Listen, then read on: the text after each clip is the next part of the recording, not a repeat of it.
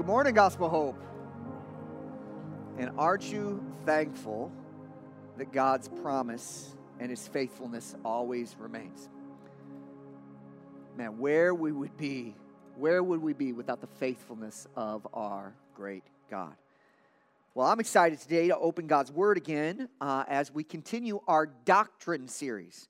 And so we are working through uh, the doctrine of humanity, also known as anthropology. Very good. Not the clothing store, but the doctrine. So we are working through the doctrine of man. And thus far in our series, we've worked through several ideas. First, we looked at the idea that man is made in the image of God. When God created human beings, they were made with dignity and worth because they bear his stamp on them.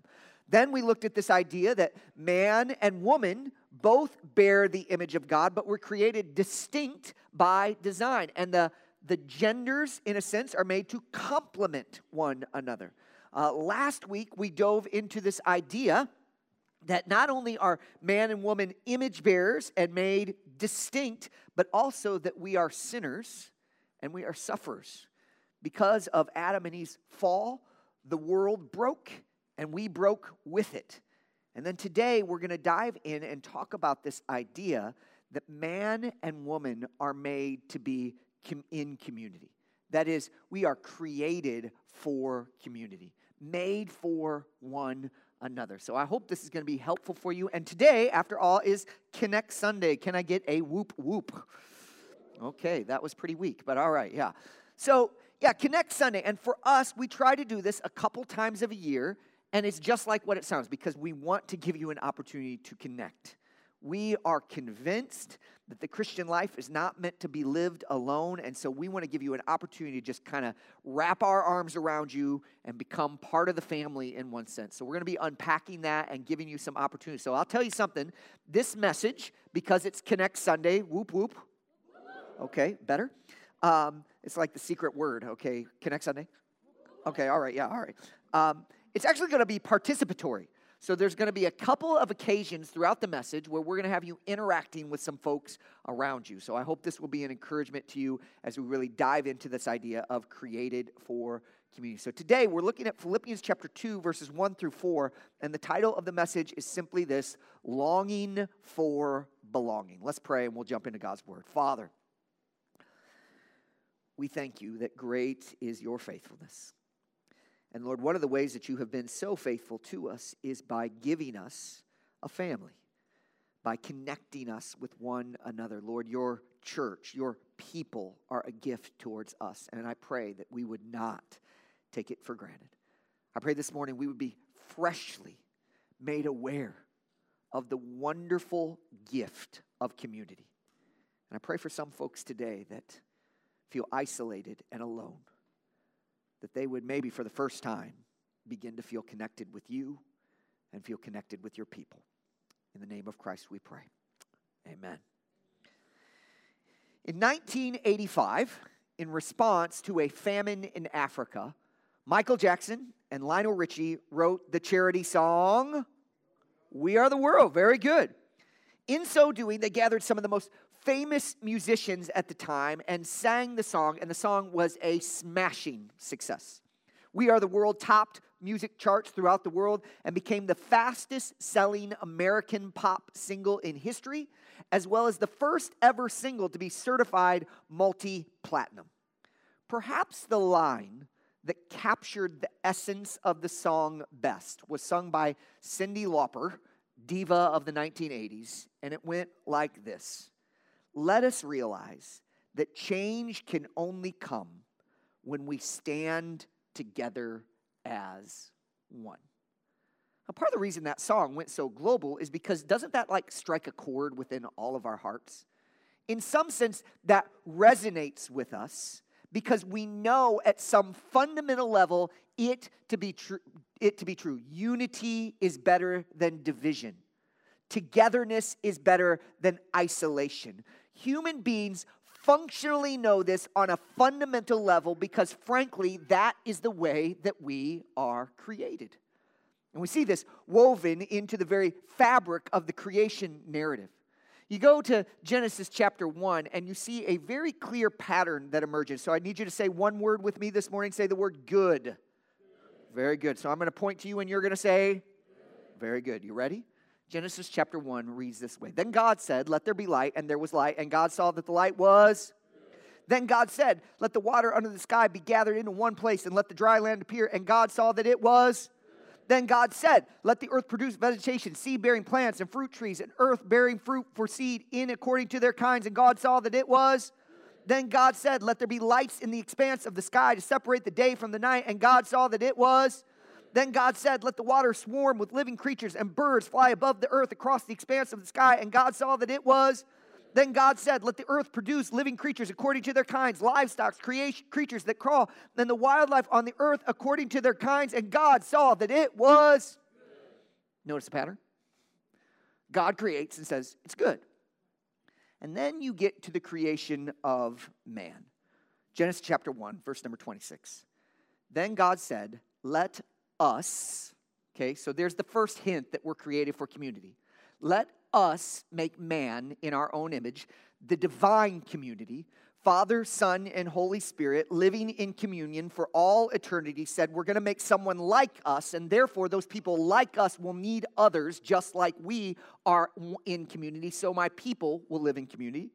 Let us make man in our own image according to our likeness. Then God breaks the pattern. Then the Lord God said, It is not for man to be alone.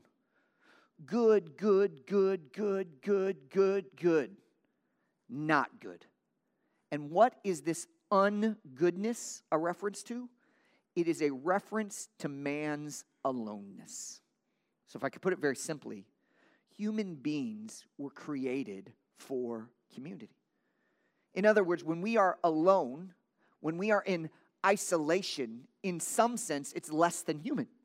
We're not fulfilling our purpose. We are not made to live all by ourselves. And can't you feel that deep in your bones?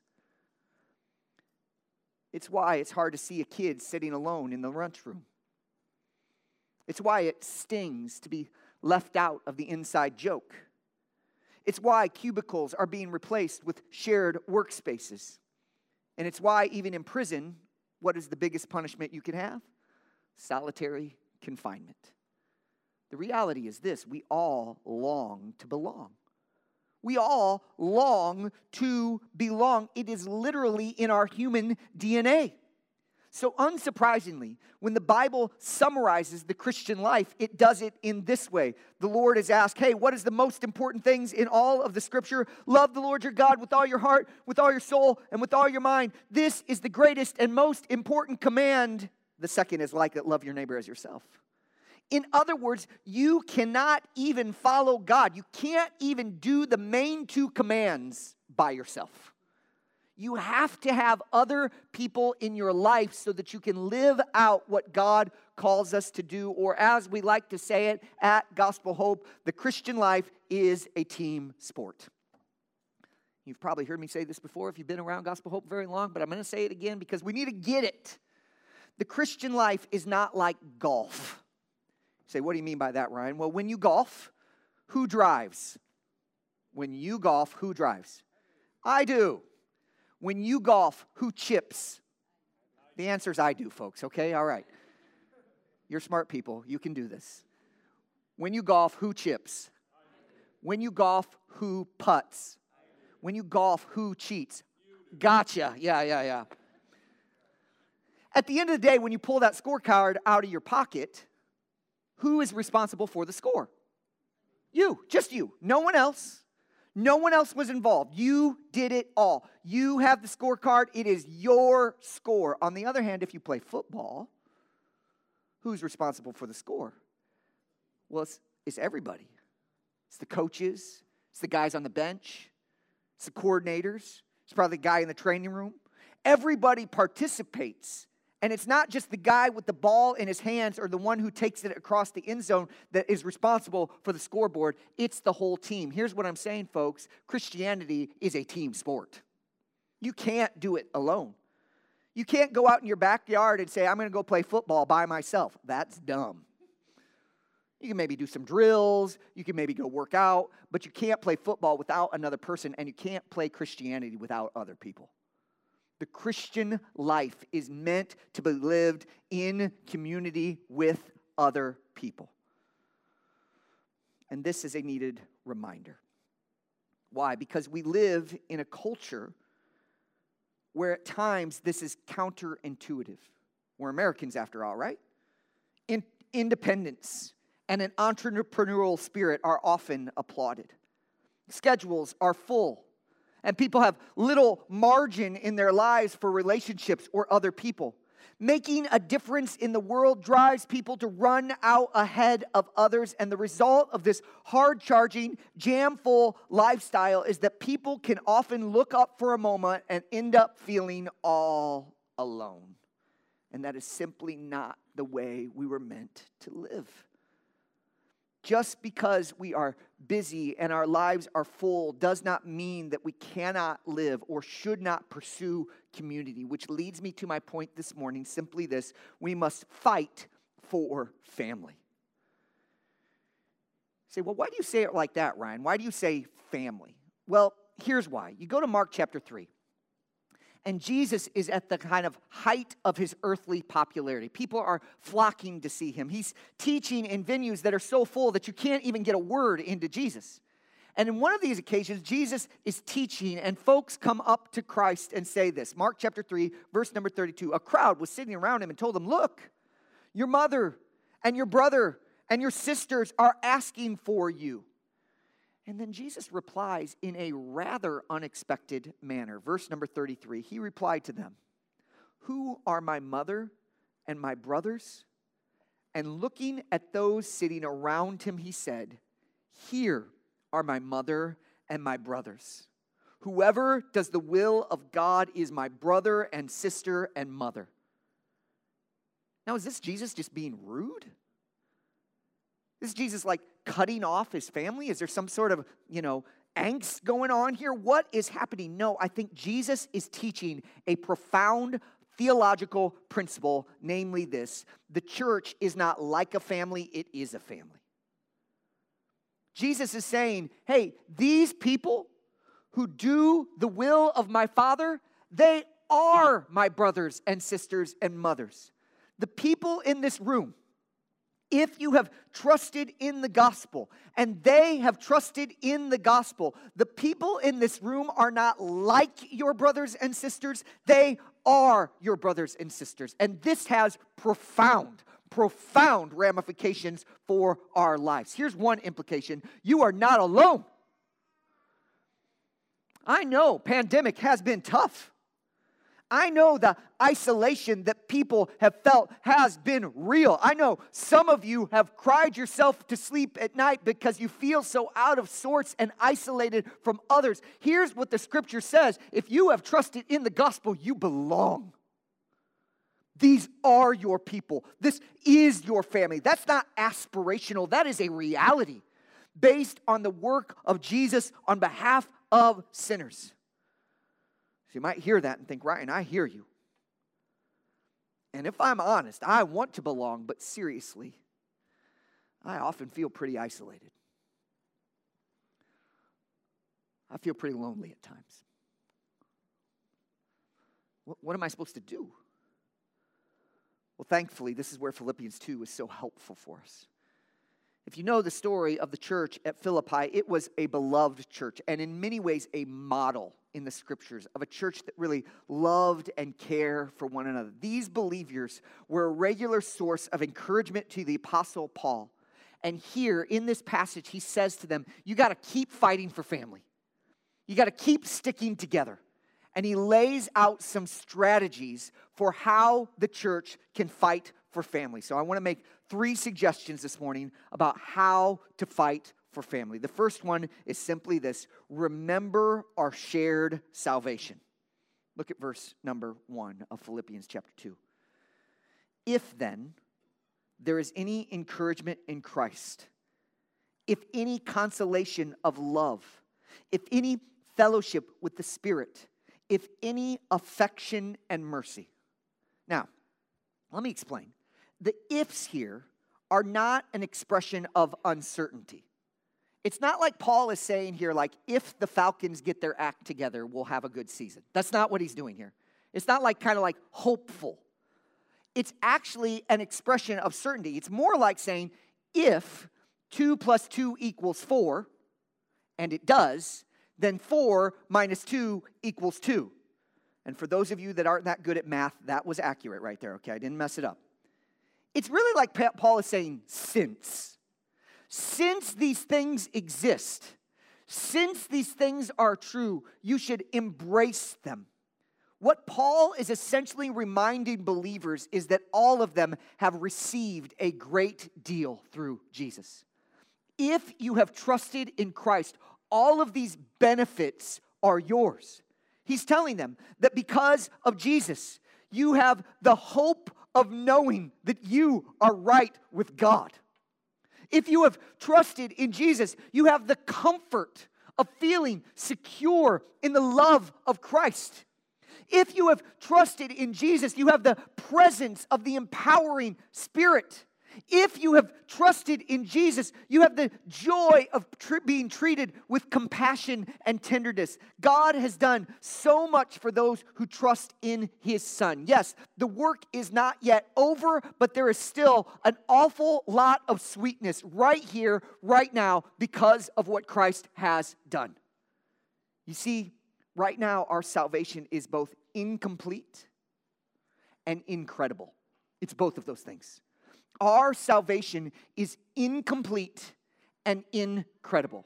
Let me illustrate. Uh, a few months ago, I had the opportunity to go skiing in Utah. Anybody ever been out west to ski? I mean, it, it really is a breathtaking experience. Well, I remember when I was uh, going skiing, before I had gone down the mountain at all, you know, in order to get up the mountain, what do you do? You ride the lift. We're sitting down there on the lift and going up and seeing mountains and snow and giant trees. And it was just like like I, I like almost couldn't catch my breath. It was so breathtaking. And here's the thing. I hadn't even done what i had came there to do yet. The skiing was awesome but even getting to the skiing was pretty good in and of itself. Here's the thing friends. God has in store for those who trust his son an unspeakably glorious future. Our minds are not even big enough to imagine what God has prepared for his people. Like, think of the best experience in your life. That's nothing. That is an echo of the thunderclap that is the glory of heaven for all eternity. That is in our future. But what I think Paul is saying right now is even though you haven't received the whole enchilada, even though the main course is not here yet, the appetizers are still pretty good. God is giving you things, hope and encouragement and comfort and joy in the here and now that though you haven't had it all yet, it's still pretty sweet. And what he's saying to the Philippians is this you need to remind one another of what you have in Jesus right here, right now. Verse number two make my joy complete by thinking the same way and having the same love and being united in the same spirit, intent on one purpose. All of these benefits that are yours in Christ Jesus are also the benefits of everyone else who has trusted in Jesus. All believers trust the same Savior and experience the same salvation. What does that mean? It means that the Jesus, the Jesus that Joaquin knows, I know. The, the forgiveness, the forgiveness that Pastor Rod has experienced, I have experienced. The Spirit's guidance that Laura has had in her life, I have felt in my life the joy of the Lord that Tasia knows, I know too. Brothers and sisters, we have so much in common, and we need to remember that.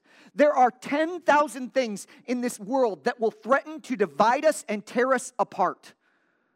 Politics and economics and race and identities and all kinds of things going on in our world that threaten to tear our relationships to shreds. And what Paul is saying here is remember that you have so much in common. You have the same Savior. You have the same experience of His work in your life. Remind one another of that on a regular, consistent basis.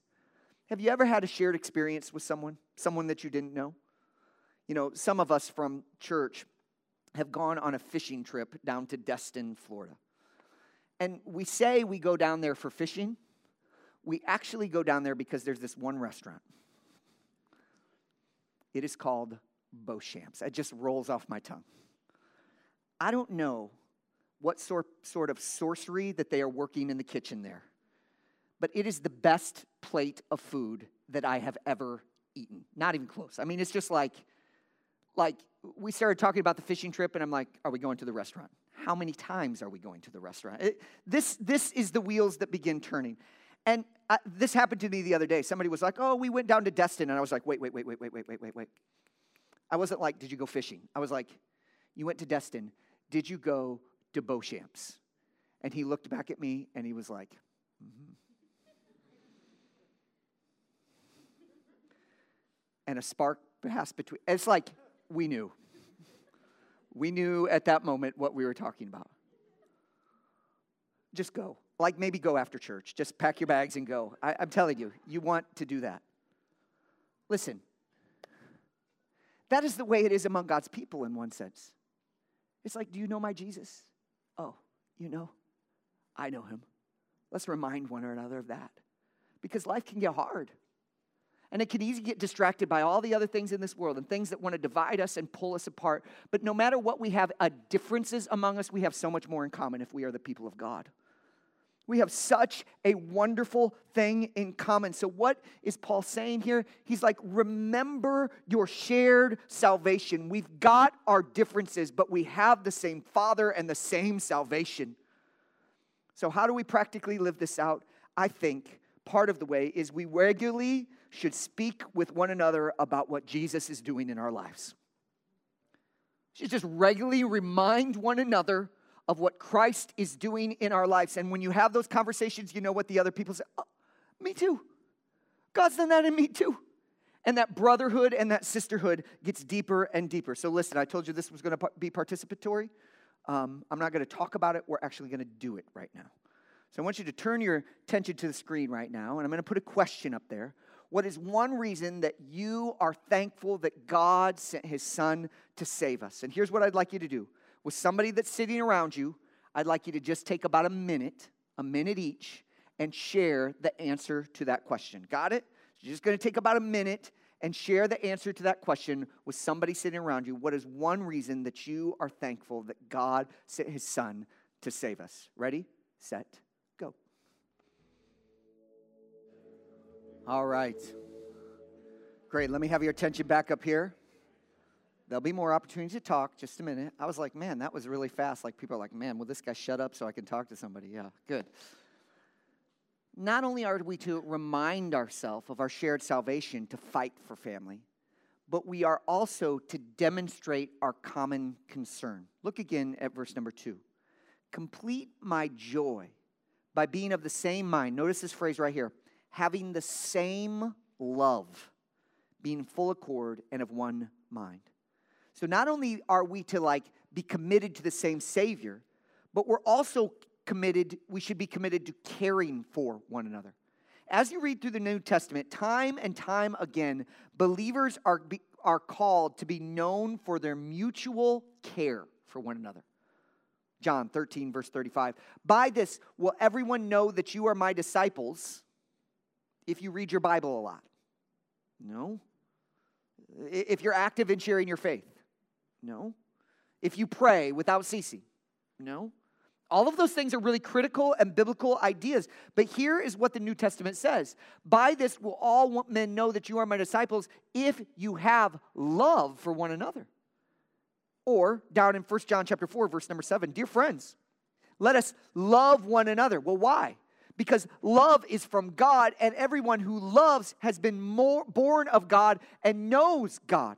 In other words, love for one another is the distinguishing mark of the people of God.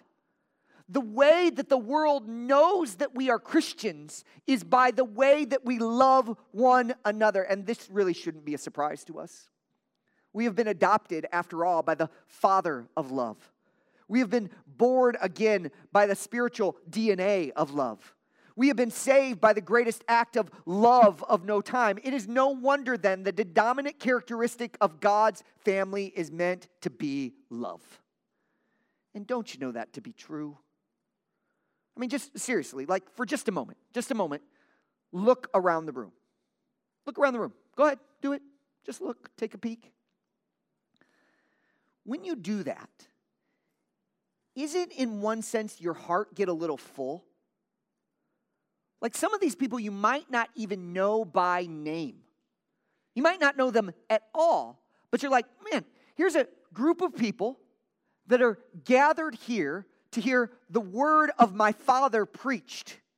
In some way, they are interested in the things of the God of love, and part of your heart ought to go, man, I, am a little bit stirred with affection for these people. I, love them at some sort of deep intrinsic gut level. And why is this the case?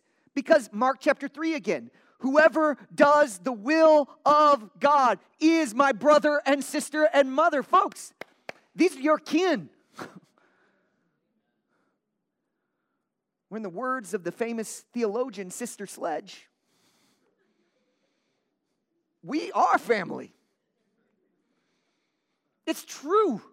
It's true because of what Jesus has done on the cross. So, what does it mean to live out of this reality of love? Like, this is my family and I love them and I want to live in a way that models love. I would say it is at least this. It's certainly more than this, but it is at least this. It means I think we should pray for one another. I think one of the easiest most biblical, simple ways that we can demonstrate love for our family is by praying for one another. Oh, there's so much more you can do, right? But I don't think there's less that you can do and really say that we are loving one another. So, what I want to do once again is not just talk about it, I want to actually model what it looks like to live in love with our brothers and sisters. I'm going to put another question up on the screen. And I'd like you to find someone else this time. Find someone else. So if you turn to your left, turn to your right this time. Find someone else and ask this simple question What is your biggest challenge? Now, listen, y'all. If you want to have lunch today or go to Boshamps, it's a long journey. We're just looking for like a short little thing here, not, not the story of your life. I was born in an early age. Don't start there, okay? What's the biggest challenge you're facing right now? And then will you just simply pray for one another? Take a moment and receive the care of a brother and sister in Christ by praying for you. If you feel comfortable doing that, will you grab somebody around you and just take a moment, share your biggest challenge, and take a word of prayer? Go. Father, we thank you that we have the privilege to carry our burdens to you, and that, Lord, you hear the prayers of your people.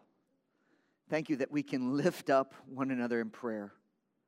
Lord, what an awesome, awesome opportunity. I pray that we would show love for one another by regularly praying for one another. In Jesus' name we pray. Amen. Hey, simple little exercise. How do you feel? Shout out some words. How do you feel after that? Good. Okay.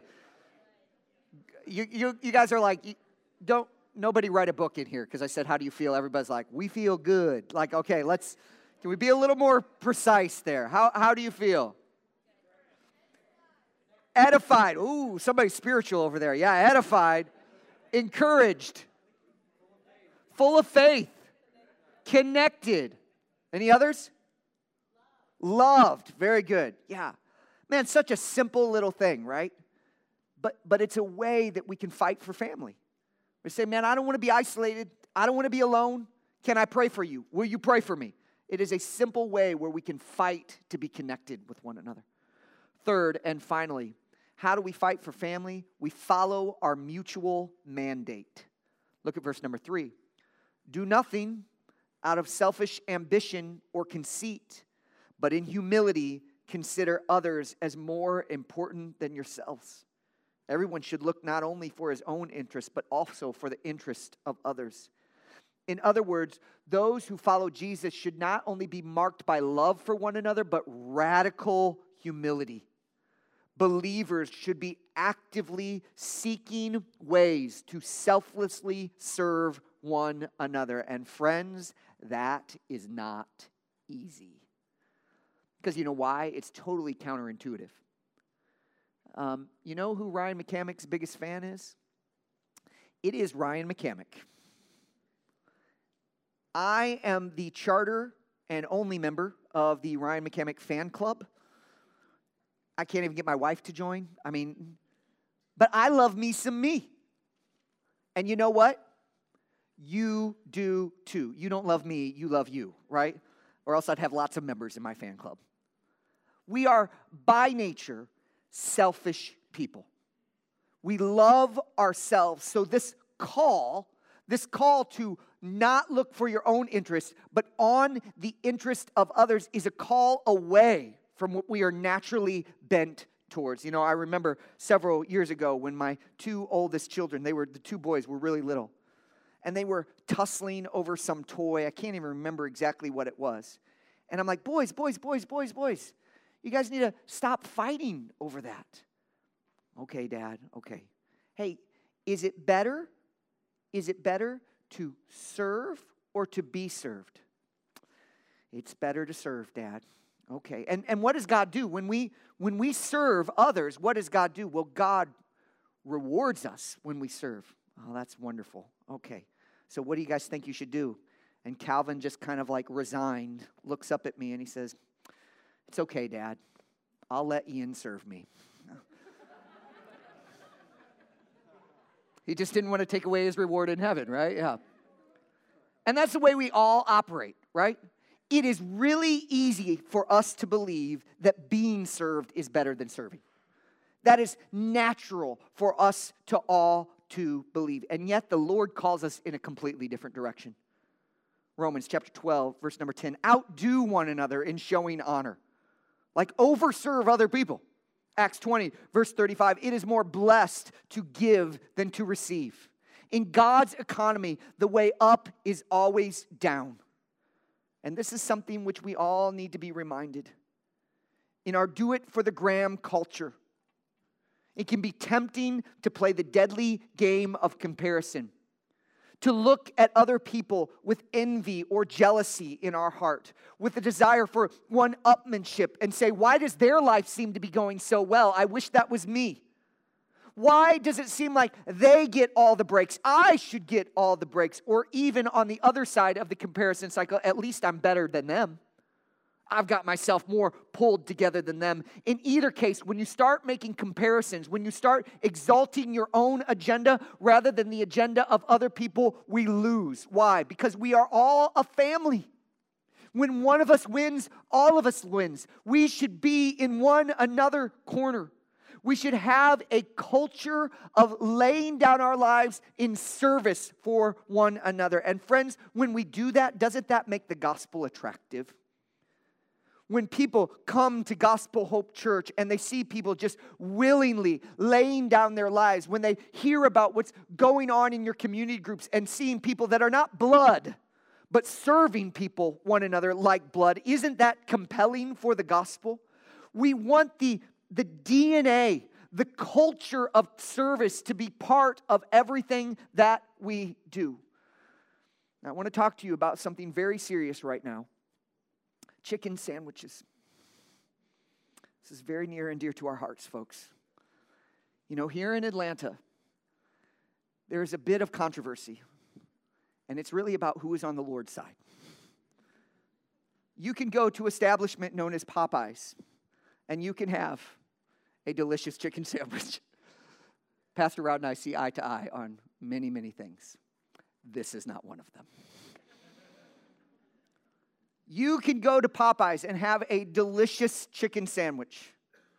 You can also go to the house of the Lord, also known as Chick fil A. And for our purposes of this illustration, we will say an equally delicious chicken sandwich, but that's just because I love my brother. You could go to either one of these places and have a delicious chicken sandwich. We can all agree on that, okay? But your experience at those two places is going to be radically different. Now, I'm not trying to sh- throw shade on Popeyes entirely. I mean, that's that's part of this. Yeah, we need some like soft background music while I talk about Popeye's chicken, please. Can you let's get that going? Yeah, thank you. Um, I mean, Erwin, I can't continue this. Or yeah, okay, it's important. It's important. You can go to Popeyes and have a delicious chicken sandwich. You can go to Chick fil A and have a delicious chicken sandwich. But because service is in their DNA there, your experience will be different. In other words, they are kind of adorning their product by their attitude. And here's where it really does get serious we have something better than chicken sandwiches. We have the gospel of Jesus Christ. And so let us lay down our lives for one another and serve one another so that when people see us and the way that we serve and the way that we give ourselves for one another, they're like, I want that chicken. It exalts the person and work of Christ by when we embrace this attitude and mindset of mutual servants, laying down our lives for our brothers and sisters. Listen, you might hear all this and say, Pastor Ryan, that sounds good and wonderful, but it just feels like an aspiration to me. I mean, the type of community that you talk about, like my heart's a little bit like burning. Yeah, yeah, yeah, yeah, yeah, but I'm pretty broken. I can be quick to isolate. I can cut people off. Man, when people ask a lot of me, I, I feel like I just back away. I've just never lived in this type of community. Sounds great, but I don't know if it's in here. Well, here's the good news Jesus came to earth he lived the life we should have lived. He died the death we should have died. And he rose victoriously from the grave to make people like you and I right with God, to mend that relationship that had been broken. Here's a graphic that we show in Gospel Hope 101 all the time. But it's a simple illustration of this. No matter what your starting point, no matter what your background, no matter what your story, if you trust in the person and work of Jesus Christ, you turn from your sins and put your hope in Him and Him alone, you can be made right with God. You are reconciled to Him. That community between you and the Father, Son, and Holy Spirit that was all messed up is now restored through the work of Jesus. You are now in the divine community in one sense. You've been made part of fellowship with God. And that's wonderful. It's a beautiful truth of God's word that through Jesus you are reconciled to God. But that's not the whole story. The Bible actually goes on to say that if you trust in Jesus, not only are you reconciled to God, but in that very same moment, you are also reconciled to everyone else who trusts in that same gospel, and that is the church. In other words, when you trust in Christ, when you turn from your sins and put your hope in Him, you not only get a father, but you get a family. It's not an aspiration for the people of God to say, Man, I wish I belonged. No, Jesus died on the cross so that you would belong. Your belonging to the people of God is a blood bought gift. So now the call on us is to fight for what we already are. Bernard is my brother.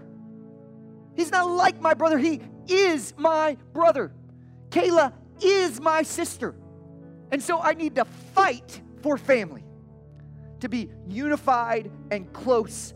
I need to live out what Jesus purchased for us on the cross. So, church, let's be family because that is what we are. I love what it says in First John chapter 3. Listen to this. See what great love the Father has given us that we should be called the children of God. Two things in there. It's like John is a little bit incredulous. It's like, see what great love, like, I mean, see, look at it. It's awesome that the Father, my Father now, has given us. And he doesn't say that I should be called the child of God. Typically, our Americanism, that's where we would go first. See what great love the Father has given me that I should be called the child of God. But he doesn't go there. He actually says, See what great love the Father has given. What's the, what's the pronoun? Us. That we should be called the children of God. Part of the preciousness of the gospel is that you get a father and you get a family. So listen. Here's what I want to do this morning. I told you it was participatory today. I want to invite you to be part of this family in a really meaningful way. Now, at Gospel Hope, one of the main things that we do, one of the main ministries that we have is called our community groups. And it's a group of people that gather on a regular basis to remind one another of what Jesus has done for them. They open the Word together, they pray for one another, they build relationships with one another, and they try to encourage one another to serve. And here's what we want to do this morning we want to give every single one of you an opportunity to get plugged into one of those. In fact, we're going to make some space for that right now. Uh, if you look on the back of your seats there, there's a QR code. So that's one way. You can click on that QR code with your phone and that's going to show you all the groups that we have available for you to get plugged into if you haven't yet done so. Also, if you look up on the screen, we're going to have a, a slide up here that has all of the available community groups. Hang on, iPad. Um, that has all of the available community groups up there, and they're color coded. And the reason they're color coded is in just a moment, I'm to have the community groups go. In fact, community group leaders go right now. They're to be standing around the room and uh, if you want to have a conversation with one of these community group leaders, they would love to talk with you. So we're literally to give you a few minutes right now to go to that app right there on Connect Center or connect with some of these folks if you would like to have a conversation about how you can get plugged in. Look, community groups are not some sort of magic bullet. They're not the only way that you can live in community, but for us at Gospel Hope, we're just trying to simplify a complex idea. We're just trying to give you an easy way to get connected and living your life in community with other brothers and sisters in Christ. Got it? So here we go. We're going to play some house music, give you a few minutes, have a conversation, click that QR code. If you're already plugged into a community group, feel free to mix and mingle, and then the band will come back and lead us in one more song. Ready, set, connect.